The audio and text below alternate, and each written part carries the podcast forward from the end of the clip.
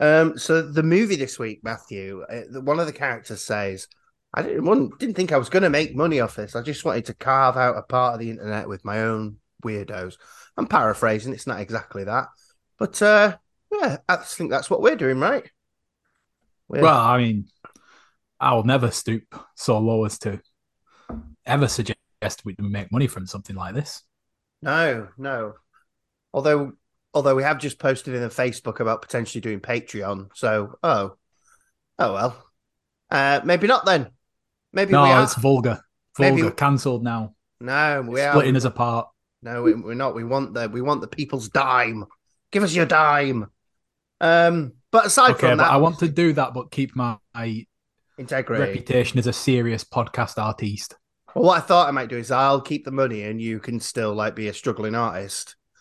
How's Good compromise. Lovely. Yeah, I like that. Lovely. Right. So, um, oh, yeah. So, anyway, welcome to Creative Psychopaths. This week we're talking about Creep 2 and um, do all the lovely usual things, get on whatever app it is, and review the podcast because that sort of boosts up the rating. So, when someone's looking for horror movies, they find us and go, Ooh, what is this picture of a weird sandwich? And then they go on and find a delicious treat, which is this.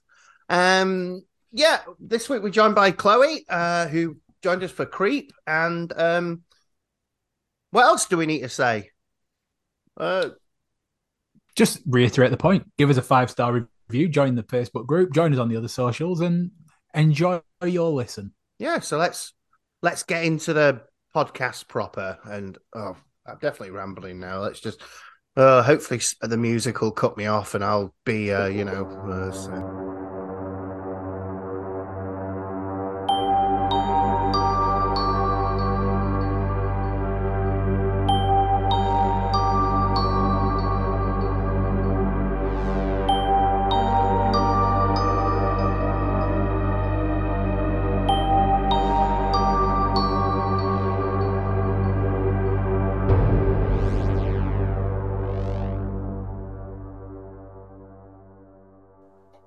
Hello, everyone, and welcome to Creative Psychopaths, a horror movie podcast and the world's premier kitchen for horror sandwiches. But what is a horror sandwich? I hear you shout from your place where you're listening to podcasts, your car, or at school. Should be listening at school. Uh, anyway, um, oh, anyway, what horror sandwich is this? A lovely movie filling surrounded by two chatty, chatty goodnesses. I'm Mark, and as always, I'm joined by Matthew. Hello. Hello. How are you today? I'm living the dream. Oh yeah, well of course, because you're on this podcast, which is a dream for many people. Which, saying that, uh, we've got a guest who's living the dream this week in Chloe. Hello, how are you? Hello, hello. I'm very good, thank you. Oh, lovely! It's lovely to have you back on the show. Um, your first episode that you did is one of our most popular, most downloaded, the original Creep. Which, oh well, uh, I'm honoured. And we enjoyed talking about Tubby Time, um, which was fun, right? Oh yeah, loved it. we all ended the night suitably creeped out, even though we'd already watched the movie. It was a bit of a weird one. Um, so so we're oh, doing it again. Yeah, yeah. Why not? Um, I feel like normally I have something to say that's interesting, but um, no, I don't. Anyone got anything? Well, no, normally you're a, a preamble maestro. Yeah. Is everything okay? no, I don't know. Uh, we have not... um, two extra special guests that might appear on the podcast today. Oh yes, of course. You've got you've got two kittens, which um, kittens. which you've named Freddie and Jason, no doubt. I haven't, uh, but they do have movie names. Alien and Predator. So no, we have Emily Bing mm. and Wednesday Addams. Oh, that's nice. That's yeah. nice. Yeah, lovely. Wednesday, of course, is a horror movie character. Not really. Wow, my preamble's terrible this week. Normally, I've got something to say. I mean, I could tell you that I went to see the movie Harold Fry. Um, so did I. Yeah, it was one of my absolutely very favorite books. I've um, read it slash listened to it probably about five times since it came out, which probably not a lot in ten years, but um, yeah. So that was good. I think that's Um, more than I, any book I've ever read. uh, so I've, uh, I, I I enjoyed it, but I found that I sort of I think that I enjoyed it more because I sort of knew the characters a lot better than the film lets you and you lets you know the characters. So it was a bit of a bit of a thing. But I'm I, I'm happy for Jim Broadbent. I like him. So Yeah, well, actually, I'm going to to say uh, a thank you uh, for pensioners at this point because they're they're kind of the unsung heroes of British cinema because they bring in so much money because they, they see so many things. Like during the day when cinemas are quiet, pensioners, you know, keep that ship sailing, and it's nice that you know they're rewarded with films aimed specifically at, at them a few times. You So- say that, but I am a I am an avid film goer of during the day, and it is always full. Like I went to see Evil Dead Rise, and the amount of like people in their sixties in that screening, I was shocked. I'm very like happy to see it. Yeah, they're, they're yeah, OAPs are, are proper cinema heroes, and, and I think without their contribution, I think cinemas would struggle even more than they already do. So I'm clapping. You can't see it, but I'm clapping. no, you can't see. I saluted. I'm I'm, I'm- Um, I'm doing it quietly because you know Mark has to edit this. Well, I, I yeah, but yeah, well, fair enough. Anyway, it's a it's an audio medium, so I think clapping is okay. But my salute probably was lost on everybody. But I told you I saluted, so now you can just imagine me uh, doing that. Wow, this week's preamble was fine. Um, let's get into the first slice of bread, though, and because we have Chloe back for um something or other, returning guest. Um, Yeah. we're going to ask you some of the second round of questions. Um, so, well, let's do it. Um, so we've only got four of this second round, but uh, you know, as per usual, we'll drag it out. so, um, what do you, in your opinion, what is the best horror soundtrack? I'm gonna. So I struggled with these questions. They're not questions I've normally thought about, but Mm. um, I'm gonna go with any Jordan Peele film. Right? Okay. So I'm going Get Out. Um, I'm going to include the new Candyman in it. Us, Nope. Like they are. I think they were all great. Yeah, yeah. I specifically enjoyed actually the one in Us because they have that sort of remix of oh the song's gone out of my head, but the that song that's played at the beginning of it and then throughout the film they have that sort of Yeah, remix of that of that song and it's uh, it adds a really good intensity to it actually. Yeah. I think I think because it uses like popular music and it uses music that I listen to on the on like as a normal music listener. Right, yeah. Um, yeah, so it's it's it's already like getting me excited for the film. I remember sitting in um the cinema to watch Get Out, and when that song came on in the beginning, I was just like, "This is a bit of me. This I know I am going to love this film," and I did. I really enjoyed the use of "fuck the police" in us when they, they did that as the uh, there's the audio joke on it uh, with Yeah, the Alexa playing it. That was uh, that was just a really great, you know, moment of comedy in that film. hundred percent. Yeah. That's a good shout that. I think that song's I got five on it. Um now I'm remembering. Yeah, that that is on us. Yeah, Yeah, yeah. I enjoyed. I think. I think it's the sort of fi- fi- final battle, um, where that song's remixed and sort of played over. It's very good, very good. So, ooh. Now, um, this is this is what I'm curious about because I think no, we've had more than one answer to this now, but up until recently, it was just the one. So, what is the best remake?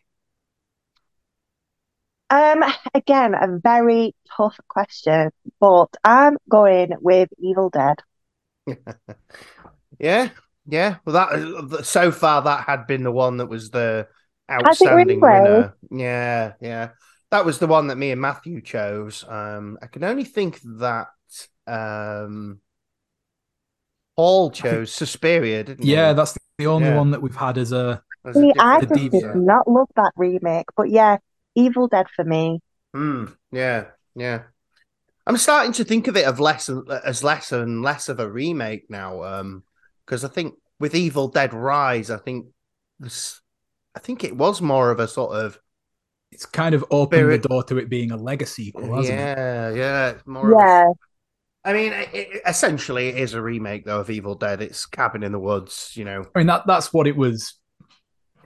That's what it Originally- was created as, wasn't it? Yeah, yeah, yeah. I'm under the impression I think that the that that one music is a different Book of the Dead as well. So now we've seen all three Books of the Dead. Um, but potentially I might be wrong on that one. But no, uh, yeah, that's been the one that's um that's come up a lot. And actually, I've been thinking about rewatching it lately since uh, I enjoyed Evil Dead Rise so much. I want to get back into that one because yeah, it's been on um like Sky Sci-Fi a couple of times over the last few weeks, so I've watched it literally twice in the last month. Um, and then Evil Dead Rise, and like you say, they just, I just think they, I just think they were done really well.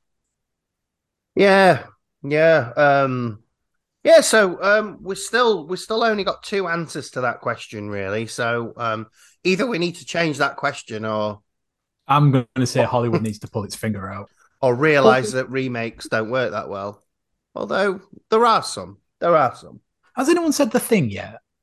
That seems like one that would be an acceptable choice. No one said Or is that thing. kind of just like a technicality on on it? Because they're very Uh, different films, aren't they? Oh, true. Yeah, no one said the fly either, but you could add the same same to that. But they are technically remakes. Um, although I actually think the thing might be an actual sequel. Um, No, it's it's the the the they're both uh they're both adapted from the the same original core text. right, yeah. Uh, but they do take it in pretty different ways. So it's yeah, I'm I, I'm saying it's a remake. The Fly talk certainly is. about the um remake of um Martyrs, but I'm not, I'm not a massive fan of the remake myself. I know that's quite a favourable one. I under, I was under the impression the remake of Martyrs was pretty poor as a general rule. Really? No, actually, quite like when. Uh, oh, this might just be like my poor TikTok face, but whenever anyone talks about like um the most shocking films they've ever seen, it always comes up, but it always comes up as the remake. Hmm. I've never seen the remake, but I'm under the impression that it doesn't have any of the No, it's rubbish. Yeah. Yeah. No, well, that's, I mean, my impression was is that it's rubbish, but uh, I'm sure I'll get to it one day. I'm churning my way through as many films as I can. So, Yeah, maybe, maybe we'll okay. have to uh, we'll have to cover a few just to get us get us more knowledge on this front. yeah, maybe we'll do a remake month. Remake you worry. That's rubbish. So, um, right. So, what is the best protagonist slash antagonist, or you know, if you've got both, go, go, go mad. I, again, I turned to Google for help with this because I could go for the very obvious. Yeah. We have Sidney Prescott. We have um, Michael Myers. We have all the great. Hmm. But instead, when I, I read through a couple of lists of like the best protagonists and the bre- the best heroes and and I had to agree with some of them and some of them I was like, yeah, no, that is actually. So I'm gonna go with Annie Wilkes from Misery. Right. Yeah. That is a And great then- shout. Yeah. Yeah. Yeah. And then I'm gonna go with Erin from You're Next or Shaun from Shaun of the Dead. Those are all really good. Um, especially Annie Wilkes. I don't think that would have even popped into my brain. But you're right. That's Yeah, I just as soon as I saw it, I was like, absolutely yes. Because she is just relentless and terrifying in that film. yeah. It's a, it's a great performance, an absolutely fantastic performance. Yeah, you're right. And um, protagonists. Yeah. What is the name of the girl from You're Next? I for, I for, what did you called say? Er- Erin. Erin. Yeah, I love that movie. Um, Yeah, it's a great film, and I like that it's like got that unexpected, like we're all expecting like the bimbo to run around, and then it turns out no, she's actually really good at this. yeah, She knows yeah. what she's doing. Well, one day we'll get around to doing my favorite twists, and uh, that's that's right up there as one of my absolute favorites. Um, have you seen you're next, Matthew? Uh, I haven't. No, it has come up a couple of times, so I need to fix that, don't I?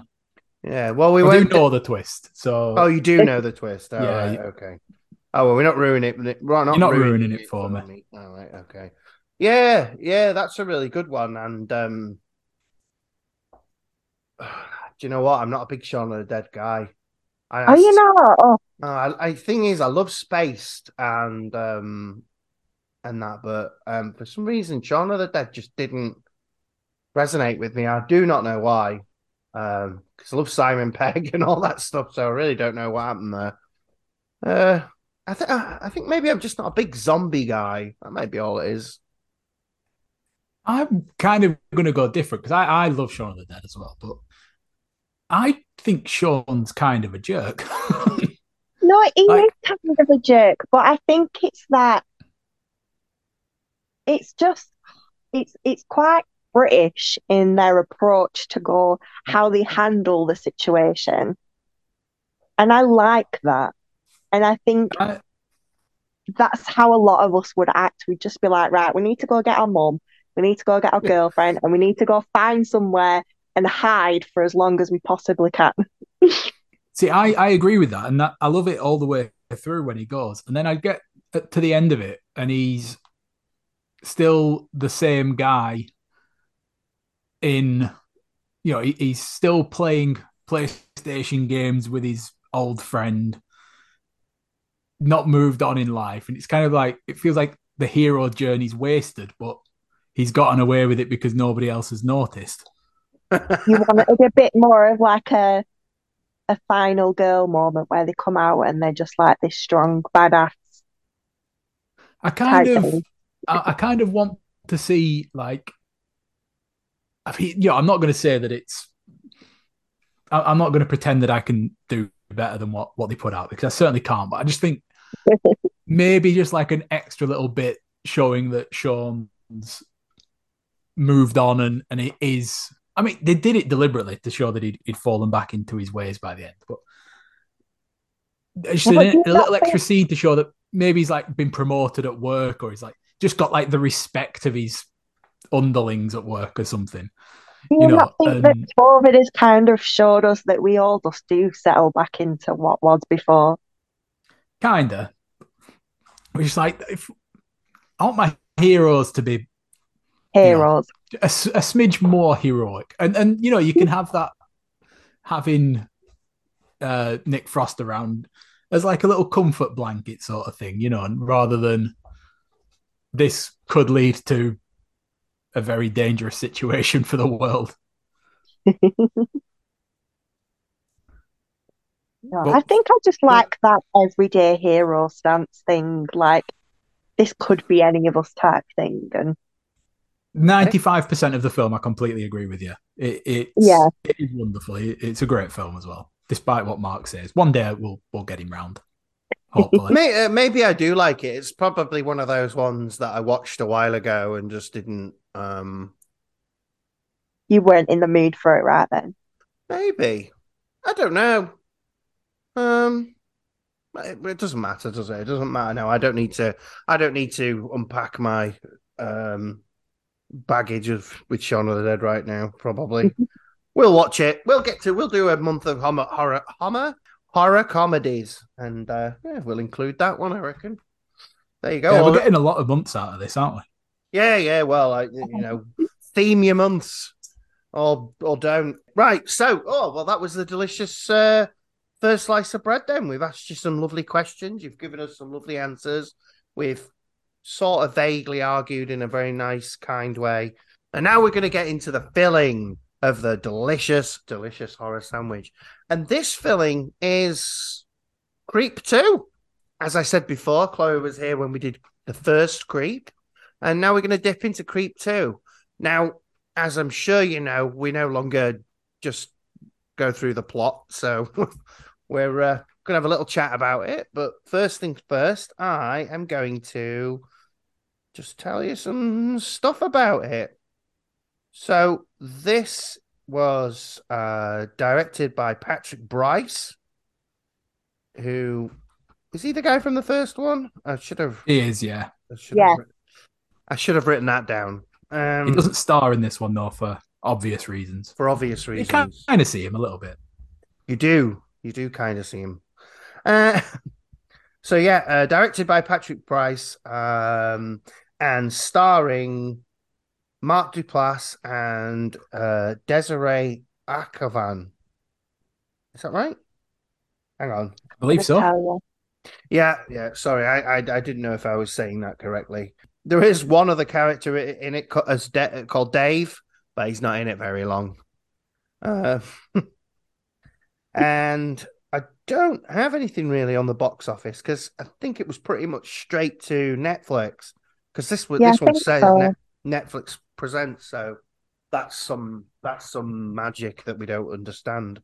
So essentially, it revolves around Sarah uh, applying for a job to be a videographer, and um, she meets Mark Duplass's character, who in this film is called Aaron. Um, and in the last film, we knew him as Joseph. Joseph. Uh, yeah, Joseph. Yeah. Joseph. Joseph. So, uh, hmm. So it's it's a it's sort of a different film, really, isn't it? It's um, it's it starts um, like it's going to be sort of the same thing, but I feel it veers off into a different direction because with uh Sarah, she's a sort of sort of totally different to Aaron, really. Um, and obviously Mark Duplass's character, who is I'll just refer to him as Aaron from now on, um, is again different. It's it's it's such a such a different film. You know, he's playing the same character, and yet he manages to play a completely different character. Um, and I really quite like it for that. Um, I think as sequels go, you know, it's nice that they it's a bit familiar but also completely different. Yeah, I think- definitely. I think sequels tend to fall into three broad categories, don't they? For that, you know, you, you get your your retreads of the first movie, uh, Mhm. things like Airplane Two. I would say is the, the most egregious example of that, uh, where you know it's just the same thing again, and nothing particularly interested in those ones. That they're the worst kind of sequel. Then you get the sequel that's just carry on the story. You know, you uh your Godfather's part twos, your Empire Strikes Back. And then you get this one, which is sort of kind of do the same thing again, but twist it, flip it, play around with with the formula and what made it work. And this form and and the the previous, you know, the carry the story, they're the they're the best kind of sequels because you it gives you something new. You know, you're not, but also familiar. You know, you, you Yeah, the ones that carry on the story, these ones, you know the characters, you kind of know the beats. And what this one does really well is it puts you in a position where you, they know you've seen the first film Yeah. and then it goes how can we throw you off from that yeah. You know I think that's it. That's in the film as well because obviously he sits Sarah down like straight away and he's like, "I'm a serial killer." So he's putting everyone on the same level. So even if you didn't see the first film, like we're all on this level of like, oh, this man is a serial killer. Yeah. Yeah, and, and it even goes as far as showing the, the main kill from the first film, doesn't it? Yeah. You know? And I've just seen as we were talking when I tried to look up the um the videographer in the last one was called Aaron. So I'm Yes, yeah, assuming was, he's like yeah. taken on his name type thing. Yeah, yeah. I I sort of get the feeling from the story of this that Aaron was his last best. Oh, Yeah. possibly not best, but his last kill that he was totally invested in. Because what we do get at the beginning of this film is he's obviously been playing this game with somebody else, but he's just sort of bored of it. Um, so we do see him. Well, it's the only kill in the film, really, where he just sort of cuts a guy's throat, and then it's sort of. it, Well, let- let's just uh, take you know just take away from from that just for a split second because I know we, we talk about opening scenes quite a lot, don't we? In this because they're always good because it's when when we're watching at home and it's always when you're paying the most attention and and filmmakers always slap in a big opening scene to get you going. And this one is it might be one of my favorites because it if you've seen the original film, you know this scene is just dripping in tension. Yeah. You, know, you- you Mm. know what's going on. yeah, yeah. And then if you haven't seen it, they have that moment, don't they, when he looks at the at the spy cam and just Oh, gives it a little yeah. smile and Killing. repositions it. And you you're feeling like, oh, you know, this is And this something is one of like the great things about found footage as well. He's like it's he's looking right at you. Like they can break the fourth wall, but not technically break the fourth wall. Right, yeah, So yeah. like they are complete. They are looking at you, and they're like, like you are in on this with me, type thing, and it just stops. it makes you for a feel second. complicit, doesn't it? Yeah, you know, and that you you can't help this guy, and then you're not quite sure how much danger he's in if you haven't seen the first film, and then he just pulls out that knife very slightly, right in the corner of the screen, and like you, it's easy to miss, yeah, yeah. and then kills the guy very abruptly. And it's like, oh shit, this this is serious business. I think what a great opening that is. It is a great opening. It also makes me realize that I forgot to ask Chloe what her favorite opening was. Um, uh, We'll have to save that for the ha- for the trio for the hat trick yes, yeah. when we'll, Creep Three finally comes out. we'll, Well, sa- yeah, we'll save that for the third one. Um, I apologize that I missed the question, but no, you you're right. As opening as openings go, it's um, yeah, really good. Um, the the thing about Mark Duplass in this, the the character that he plays, which is so difficult to to put him with a name, I think, um, is that despite all this stuff, he's he, and I always thought that in the other one, he's very sympathetic as a character, and even watching him then, you know, if you've seen the first film and you just see him sort of disappointed with what's happening, you think it does make you sort of go, no, he's not happy. Um, Well, it does. It's like whoever thought that like serial killers would just have like these midlife crises, and they're like, oh, I don't know if I fancy doing this anymore.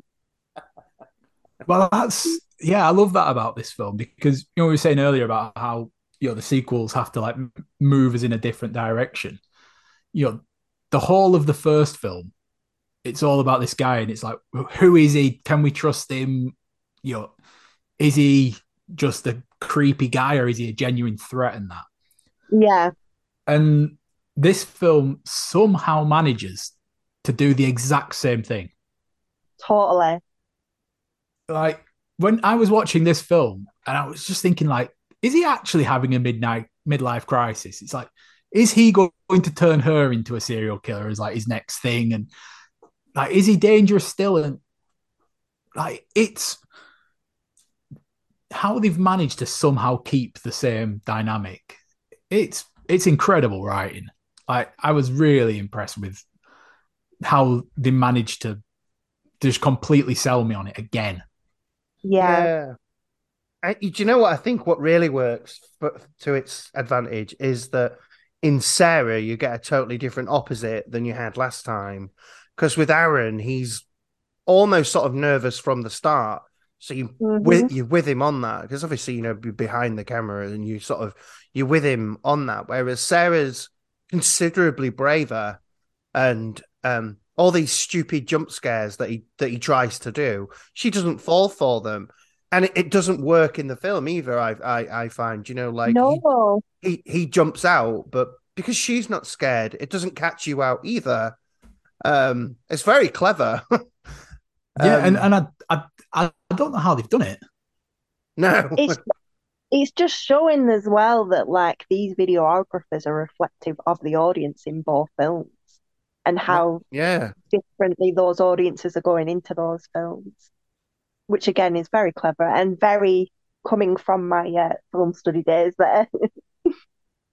yeah. It, it's just uh, it's always just been really impressive to me that they've been able to chuck out a sequel that is just as good as as as the original. Um, I think it's not quite as wacky as as the original one. It doesn't have quite the same uh charm, perhaps.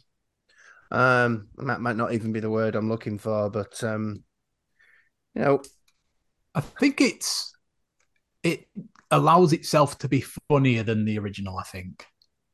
mm, yeah, Uh, yeah, you know, because I think both seen, uh, both films have like a um, sort of between second and third act sort of scene where things kind of change.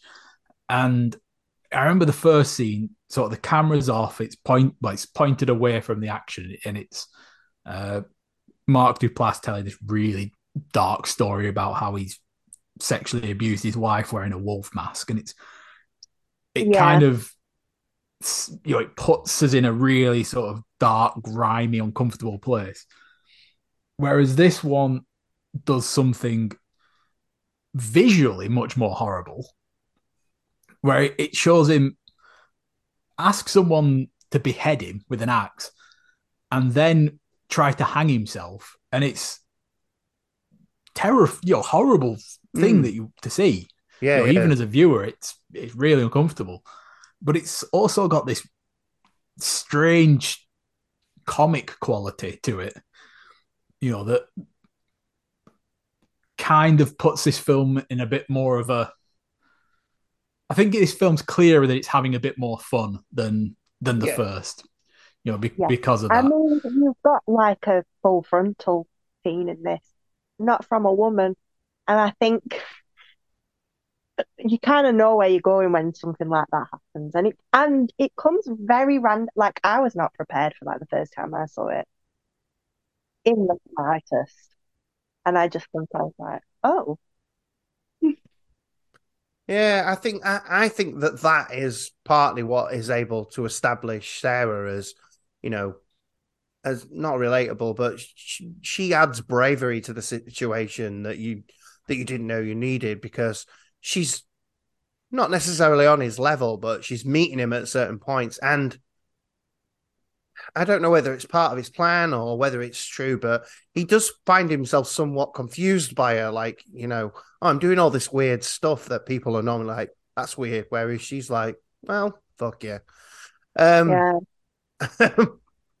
but then, you know, what we know of him, he's actually a lot smarter. So he probably knows that she's there at this YouTube channel? I don't She's not. know, but it's it's such an interesting question. It's definitely something. I mean, I only rewatched it today because it had been a while since I'd seen it, and like, it's definitely one of those things. It's like, does does like, is he is he surprised by how she's acting? Um, because it's not.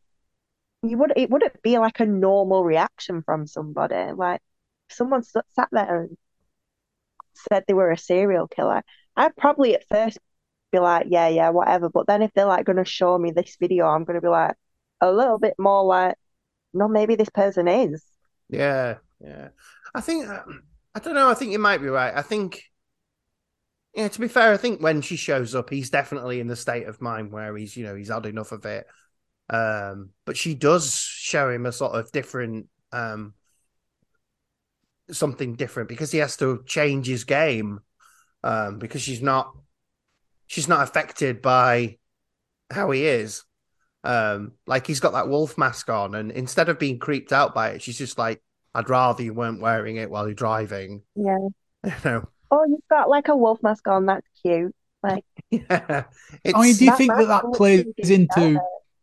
Do you think how that's how it plays into the ending though as well, and, and the development and the you know that whole third act is that he because he can't freak her out and be, you know because she's so determined to just straight face all of his shit that maybe you know he, he did want to die and, and he was ready for it he did want to kill himself or be killed but this has reawakened his his love yeah and his his determination to kill because it's After given, he- it's like a new challenge that's like, like Well, everyone the was thing, falling it? for it and going with it. Like it just got boring for him. So now he's like, no, this was this was exciting.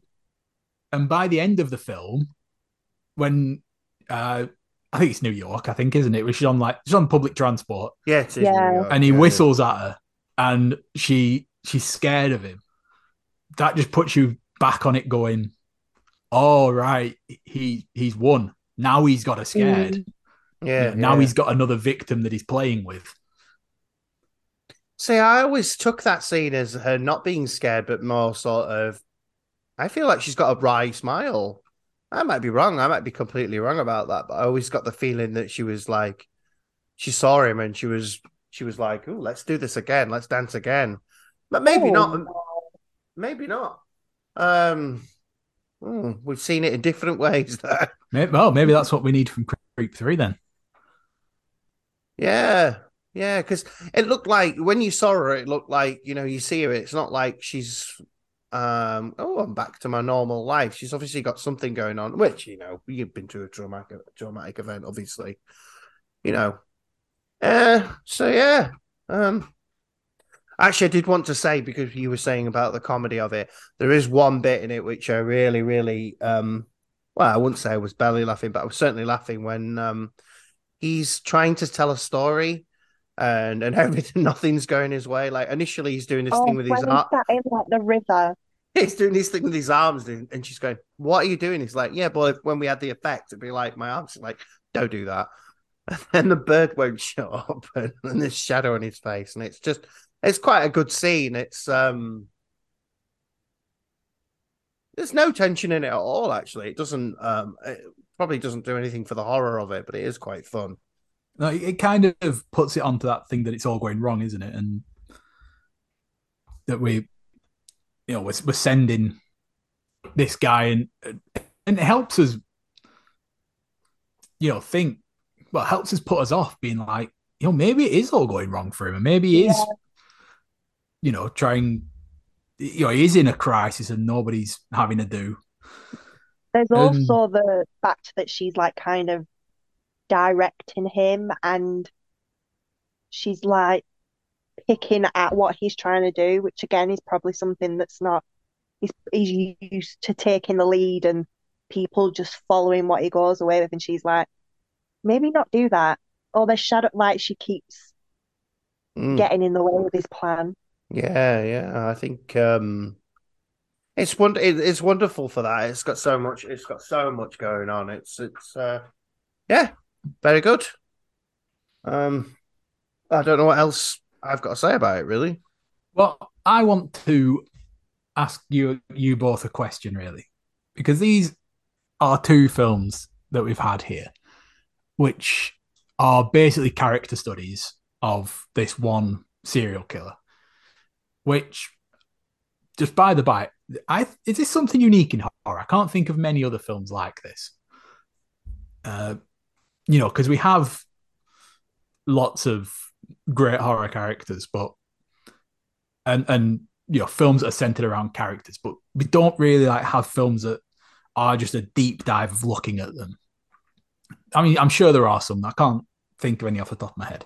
Hmm. But given that you've had two films that are just focused on the mentality and you know the thought process and actions of this one creep. You know, there's a reason they called it that. One creep. Do you think that you actually know who this guy is?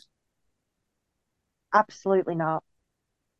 Mm. No, it's like we we've got nearly three hours of footage about this guy, and we are no clearer as to knowing like the no the second like thing about before, him. Like, yeah, he's got the he's taken the name of his last kill. So what, what is his real name?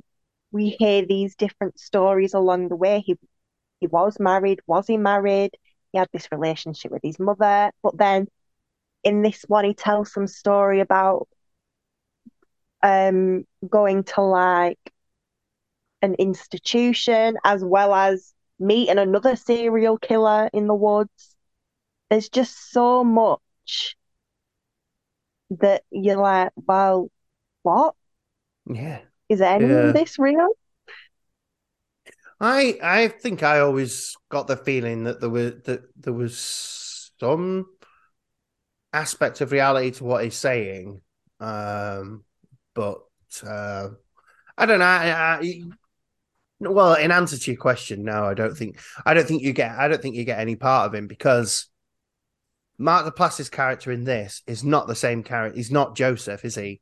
He's he's no. he's completely different character. It could be you could watch this film without seeing the first film, and it wouldn't make it wouldn't make a jot of difference. Um, because he's not play he's not playing the same character, not even slightly playing the same character, which is fantastic, really. Um, but at the um, same time, he's playing exactly yeah. the same guy, isn't it? Yeah. you know, in, in, the way that he's you know he's doing all this stuff, uh, and it's it's so fast. Like someone should write a book about this. you know, it's like we need to get some trained psychologist to sit down and watch these films and just try to explain it to us in professional terms because it's like you say, like we have no idea. He's completely different. He's the same guy. He's he's all over the place, and I I love it so much.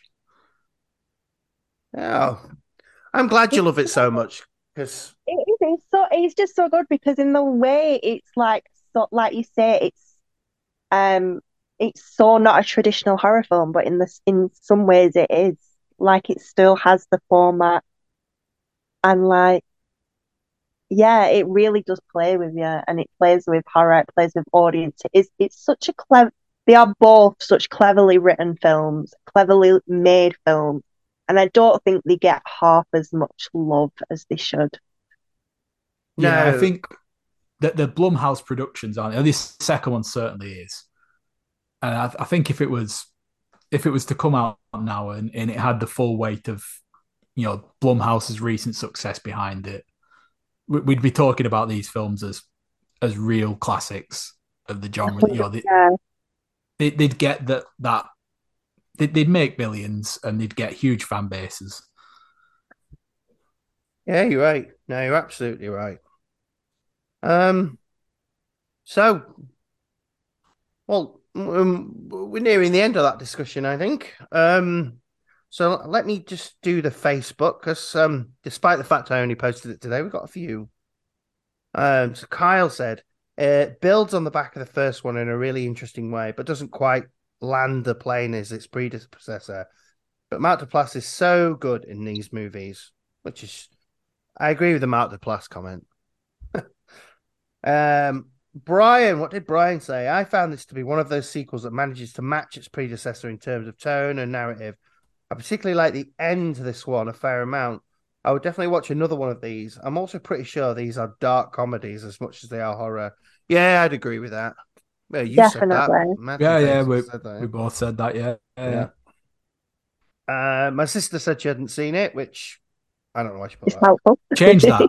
change that, Faye. Yes, Faye. Change it. Go, go. Do it. it. It's so worth it. Hmm. And then the, and they're, they're, really and short they're a well. nice length. Yeah. Yeah, they're a really nice length. I don't know if Faye'd enjoy that. She's not a found footage kind of girl. Um, yeah, but it's fine. Anyway, Faker, watch it. Um, specifically talking to my sister. Uh, and Alistair said, I enjoyed the dynamic um, for this one. A tough gal who doesn't shy from Mark Duplass's insanity. Really rooted for her. Was a ride for sure. Yeah, those pretty much mostly mirror what we said. Um, so let's see. I haven't got the Letterboxd up, and I should have done, shouldn't I, for the old. Uh, what What do people think of it? Um, I was on earlier and it's it's got quite good reception. I think everyone's quite on the same page, really.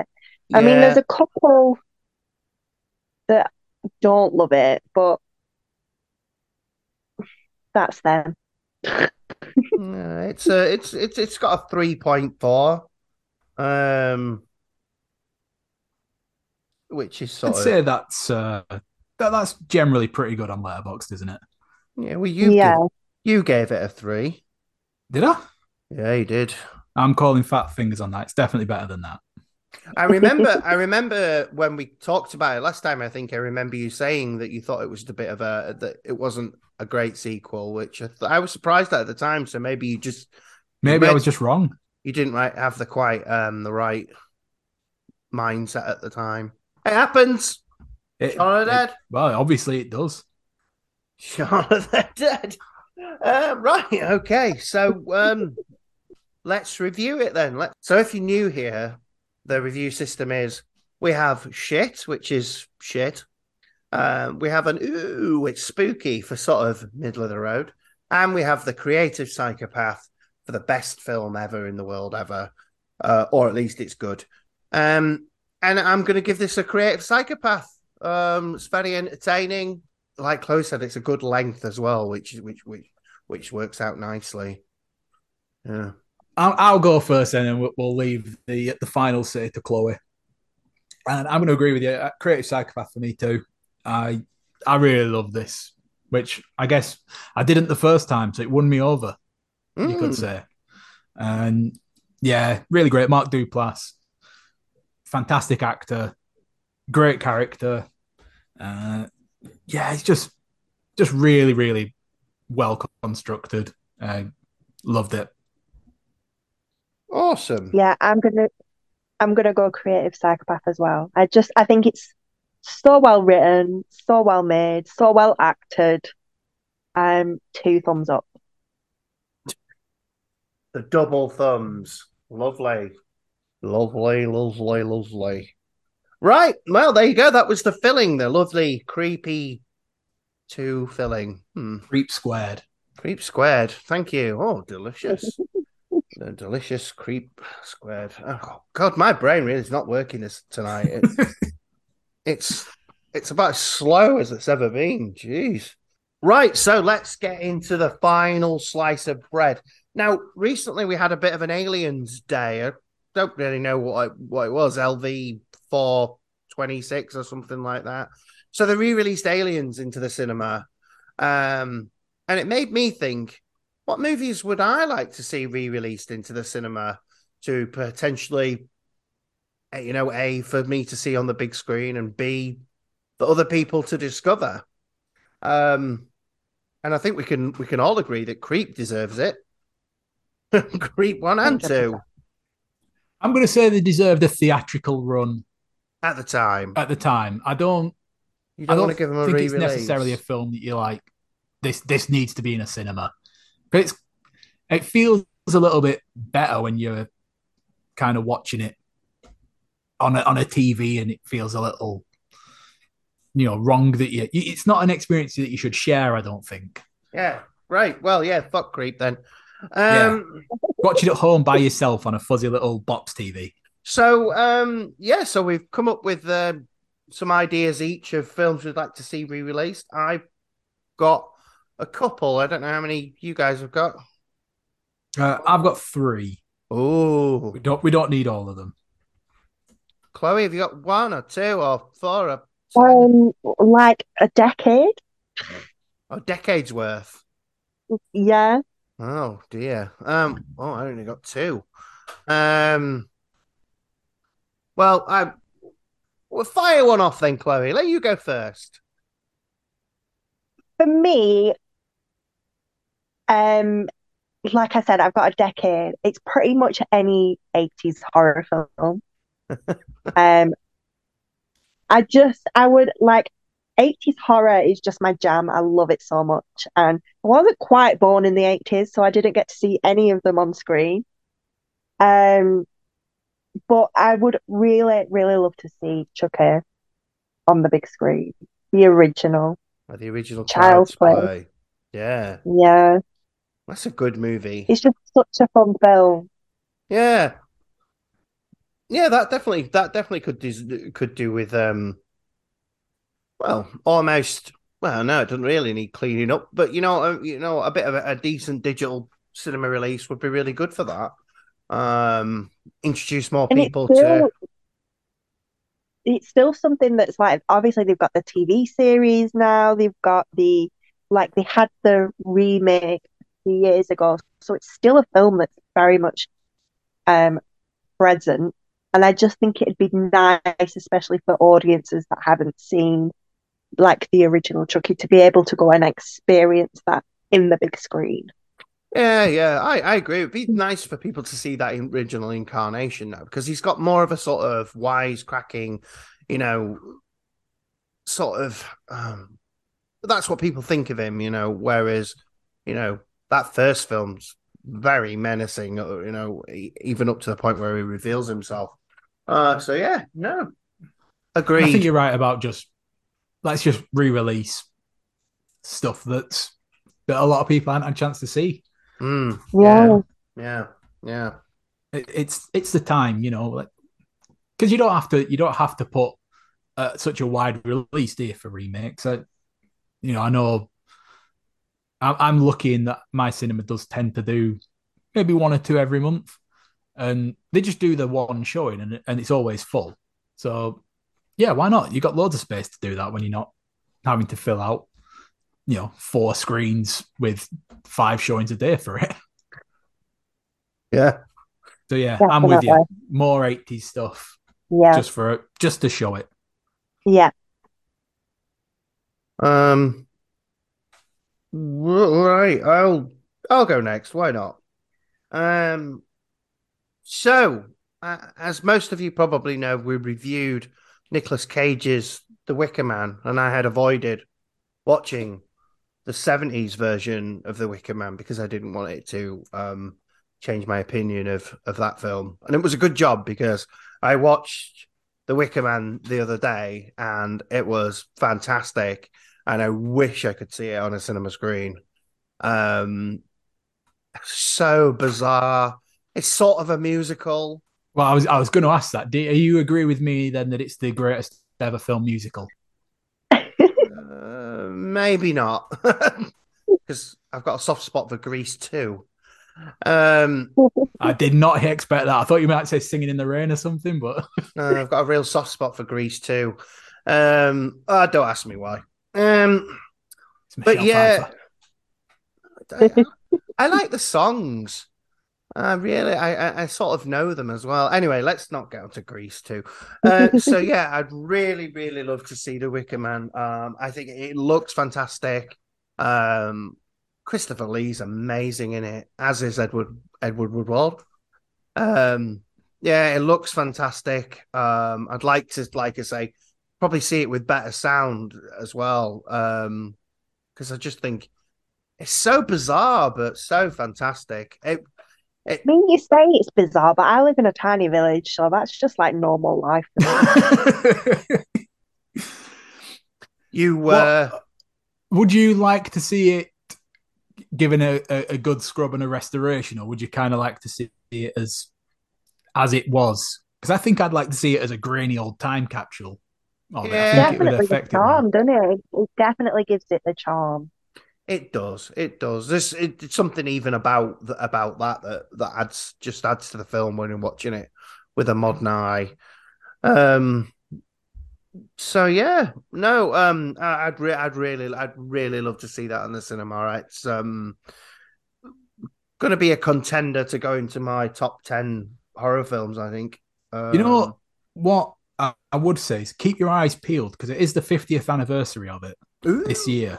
So Of course it is. Yeah. hopefully we will, you know, we'll have some cinemas take note and stick it in Yeah, yeah, because now's the time. yeah. I really, I really want to see that. It was, um, yes, a treat of a uh, of a film. Um, yes, it's like a mini review. That. Well, I have a problem now because you've both set me up with nice segues that I could have used. Because for, for two of mine, anyway, I'm going to go with with Chloe's segue because I think it's better. So, all right. So, Chloe said she wants films from the 80s. I, I'm going to go completely the opposite way. I want to see films that were only released on streaming get the big screen treatment they deserve. So I'm going to go with one of my absolute favorite films from last year. Uh, just a visual maelstrom, uh, spectacle, and one of the most interesting animated films I've ever seen. Full stop. Mad God needs to be put in cinemas because it went straight to Shudder, and it's criminal that a film that looks that amazing was not seen on the biggest screen possible. Yeah, I still haven't gotten to it. Um, I haven't seen it either.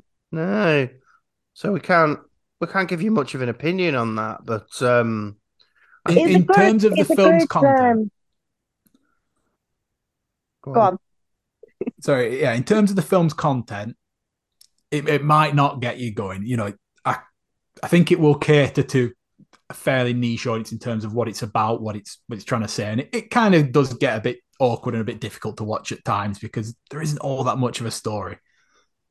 But when it's so busy and just massive in its you know in its making and its visuals it just needs to be on a massive screen just so that Yeah. you can really just bask in this monstrosity of, of a movie yeah, fully appreciate it. yeah and unfortunately as much as i love shudder it can't provide that and yeah i'd quite like it Hmm. There's definitely a good few films that went straight to streaming that that could have done with like um the in is it the invitation from a few years ago that went on Netflix? Uh, Oh. so there were two films, weren't there, recently called The Invitation. So there's one uh, came Not out last year about the Gothic one. vampires, Not that Uh, one. and then Dinner there's party one. the dinner party one, That's the one, yeah. Hmm. yeah. which is another really great film and one of the uh, the horror genres we've mentioned before, where it takes a sharp left turn in the middle of it, which I I love. Yeah. Not Yeah. quite as I- sharp as Barbarian, but a good one. I mean, talking of movies that that went to streaming that should have got cinema releases. I mean, well, we said this at the time. Prey, that really should have. um yeah, another one that really had it really built on its spectacle and Yeah, didn't get to uh to do is it. Well, I'm actually I going to. literally just watched this about a week or two ago. all Um, right. Yeah, it would that would have been great on a big screen. I'm, I'm going to push my way in again and go for for my second one then before I let anyone else do it. Because while we're on the subject, because I'm doing it with my second one as well. And we mentioned Nick Cage earlier, and he, he's he's back uh, because a film that I'm not even sure did go to streaming here. I, I got a Blu-ray of it, and and it is just another one that which is the most gorgeous film. It made me scared of the color purple. It's Mandy. Like It's so funny because as you was talking about like Mad God, that film came to mind, and I was like, th- like that could that would have looked great on a big screen too. Mm, yeah, Panos Cosmatos, he just created something insane with that film. And, and it's phantasmagoric, it's beautiful to look at, and it's it's full Nick Cage. That that's the only way I can describe it. I think I would have benefited as well from a cinema screening because it literally took me about four times to watch. It's a bit of a because it is just a bit batshit crazy. It And- can and- take a minute to get into it, and if you're not feeling it and you want something to grab your, I mean, it grabs your attention, but like you just like what the fuck, like It's so if quite you've got slow to get going option as well, isn't it? yeah, Mm. if you've got that option to turn it off, like people will. Um, but if you're in the cinema, I think I, I know I like I've never left the cinema. I know people do, but I think you're more likely to stay and give it the chance it needs. Yeah. I'll let someone else go now. I'll stop trampling over everyone. No. Uh, uh, you got, have you got any more, Chloe, or are you sticking with everything from the 80s? Um, I think it's just like a great shout, everything from the 80s. But um, going back to what um, Matthew was saying about streaming, um, I think Fresh. Yeah, yeah. Yeah, I enjoyed Fresh. Another one, Sharp Left Turn film. Mm, a yeah, yeah. great film and I think I remember watching that film and it's not that it's like necessarily like so me I don't know if you've seen the reaction videos of my mother watching Terrifier 2 but that is like all in your face graphic blood and Fresh isn't like that but it still gave me that feeling Right, yeah. it it it definitely and I think if you saw that on the big screen like it would just amplify it so much more Yeah, and, and I think it's one that you, you want to get invested in the characters for that one, isn't it? And yeah again, you know, when you, you're you're not getting distracted by things around you the same way, it would be good to to really pay attention to those characters and and, and get sucked into that horror. yeah Mm. Right. Well, I am going to choose a Hitchcock film Oh, okay. uh, from 1940 uh, called Rebecca, which uh, essentially is about a woman who marries a man and she moves to his house. Um, I think called I think it's called Mandalay. Oh, I might have got that wrong. But anyway, the the the sort of staff there are still very loyal to his wife who died and it's the, the, such a sort of um it's such a tense movie to watch where you uh, I can't even really explain it. It won an Oscar at the time. Um, but uh, yeah, I'd love to see that get a sort of proper digital cleanup and get put out on cinemas so people could, you know, rediscover Hitchcock and see what I mean. To me, I'd never heard of it, so I'd like you know people to see film something like that that they'd never really heard and go watch it and just enjoy it and um you know It's kind of one that doesn't get mentioned, does it, among Hitchcock's, you know, classics, which is I mean completely no wrong 'cause it is definitely not it is a great one. Yeah i absolutely i absolutely love it. I'm just trying to remember the name of the house. I think it was mandalay. I think it I think it is Mandalay, yeah. yeah. And it's got Laurence Olivier in it and he's very good. And um yeah i just really really really enjoy it. There's um let me see. Judith Anderson in it plays Mrs. Danvers, who's like the housekeeper of the house, and there's a there's a scene in it where she's showing um the new the new Mrs. De Winter around the um around the old the old not the old room the old wife's room, and it's so creepy. It's fantastic film. Um, I've been I've been glad recently to watch some of these old films and discover stuff like that. Although it has started ruining modern horror for me, actually, because the amount of times you watch it and go, "Oh, they got this idea that's from from there yeah oh, they got this idea from this. No, I was going to say I watched a film recently called Lady in a Cage, and it's got it. It's got the others in it. It's got the Purge in it. It's got all sorts of things in it. You know, like uh, I'm like, hey, the, loads of movies have stolen from this one. Um, I don't necessarily know if it's stolen, but you know what I mean. Like you do, you do tend to start seeing that there aren't haven't been any original ideas for quite some time. Well, I think, there's a saying, isn't there, that there's only really like I can't remember if it's three or five stories, and then everything co- re- just goes from there. Yeah, yeah, maybe that's true. yeah. Sorry, I was talking over you before. Go on. Like like you say, when you see films in others, it, it's it's very much a problem of like when when I studied film, um, like when you learn the bones of it and then you start watching film again, it's like, oh, for God's sake, like you have to learn to switch that part of your brain off again. Yeah, yeah. I, I must admit, I did start to wonder if it was going to uh, make me stop enjoying uh, certain things, um, but it, it it it never has really, because um, you can appreciate, I think, everything for different different things, and you know. Yeah, I, I also I also like to see how these things have been played with as well. You know, you can you know use the ideas and how do you get them out of them in a different way? You know, and how do you Hmm. express a different modernize emotion? it? and stuff. Yeah. Yeah, yeah. So I, I actually think it's yeah, it's something I think is really valuable if you enjoy film to to get an appreciation of you know as much older stuff as you can really.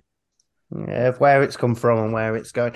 Wow, this is like real proper actual film conversation. Look at us look at us go. People will never even make it this far either, probably. No, I'm sure they will. Has anyone got any others, or should we finally should we make the sandwich? well, I'm gonna I'll, I'll go with one more just because I this is one that was re-released very re- recently and I wasn't able to get to it and I feel really sorry for it 'cause it's a film that I've never really jived with and I, I felt when it was put on the cinemas that I was going to go and I'd finally get it and understand what you know what other people saw in it uh, and then I couldn't go and that is Francis Ford Coppola's Dracula film uh, Right. so the reason I wanted to reissue is because I missed it the first time and I'm, I'm sorry I did And you Oh. just want to watch it again. yeah yeah can you just give me another chance please Oh right, yeah, sorry, Bram Stoker's Dracula. Yeah, yeah, that's a good movie. Well, yeah, Um, I've, I've always kind of been middle of the road with it. I've not really seen the appeal, but I think it's more I'm the problem, and going to see it in a cinema, I, I like to think would fix that. So Yeah, I mean It's, it's, only definitely the right environment for it. isn't it? yeah, yeah, and anything's got to be better than the Universal Dracula. yeah, you hated that one, didn't you? That is a pile of shit. I don't think I really love any Dracula film, if I'm honest. I mean, like in in the traditional Dracula sense, none Mm. of them are really my vibe. Yeah, you know what? I think I might be with you on that one. Um, I, I, I was a big fan of Buffy in that, but I can't say aside, aside from maybe Let the Right One In that there are loads of vampire films even that I actually am a big fan of. I'm I mean- going to uh, say Dracula Dead and Loving It, Oh well, of course. even though I, I think that's probably my least favorite Mel Brooks film. But What's the one with um, Eddie Murphy as well? Vampire in Brooklyn. That's the one. Yeah, that one's all right. no, it's just it's not my subgenre that one. Um. Anyway, we we we- we're definitely veering we are off. wrapping up now. We do. We're we're veering off now. We're veering off. We've made a delicious sandwich, though. I feel. Um, we've wrapped it up in in the lovely paper and I put it popped it in a bag for you. Guess what it says on the bag? It says leave a five star review and join all the social medias because uh, obviously we want you to carry our bag around and advertise to everybody out there. So consider the look. Just do it. Right. Um. So let's say bye to everyone. Bye, Chloe. Thank you very much for coming on. Is, is there anything you want to plug or no? Maybe No? No, no. Just just in, enjoy kittens and and and whatnot. Yeah. Enjoy kittens. Name them Freddie and Jason or whatever you some Wednesday. I I forgot. Let's just go. Come on. Let Join the social medias. yes. Bye. Yeah. Bye. Bye. Bye. You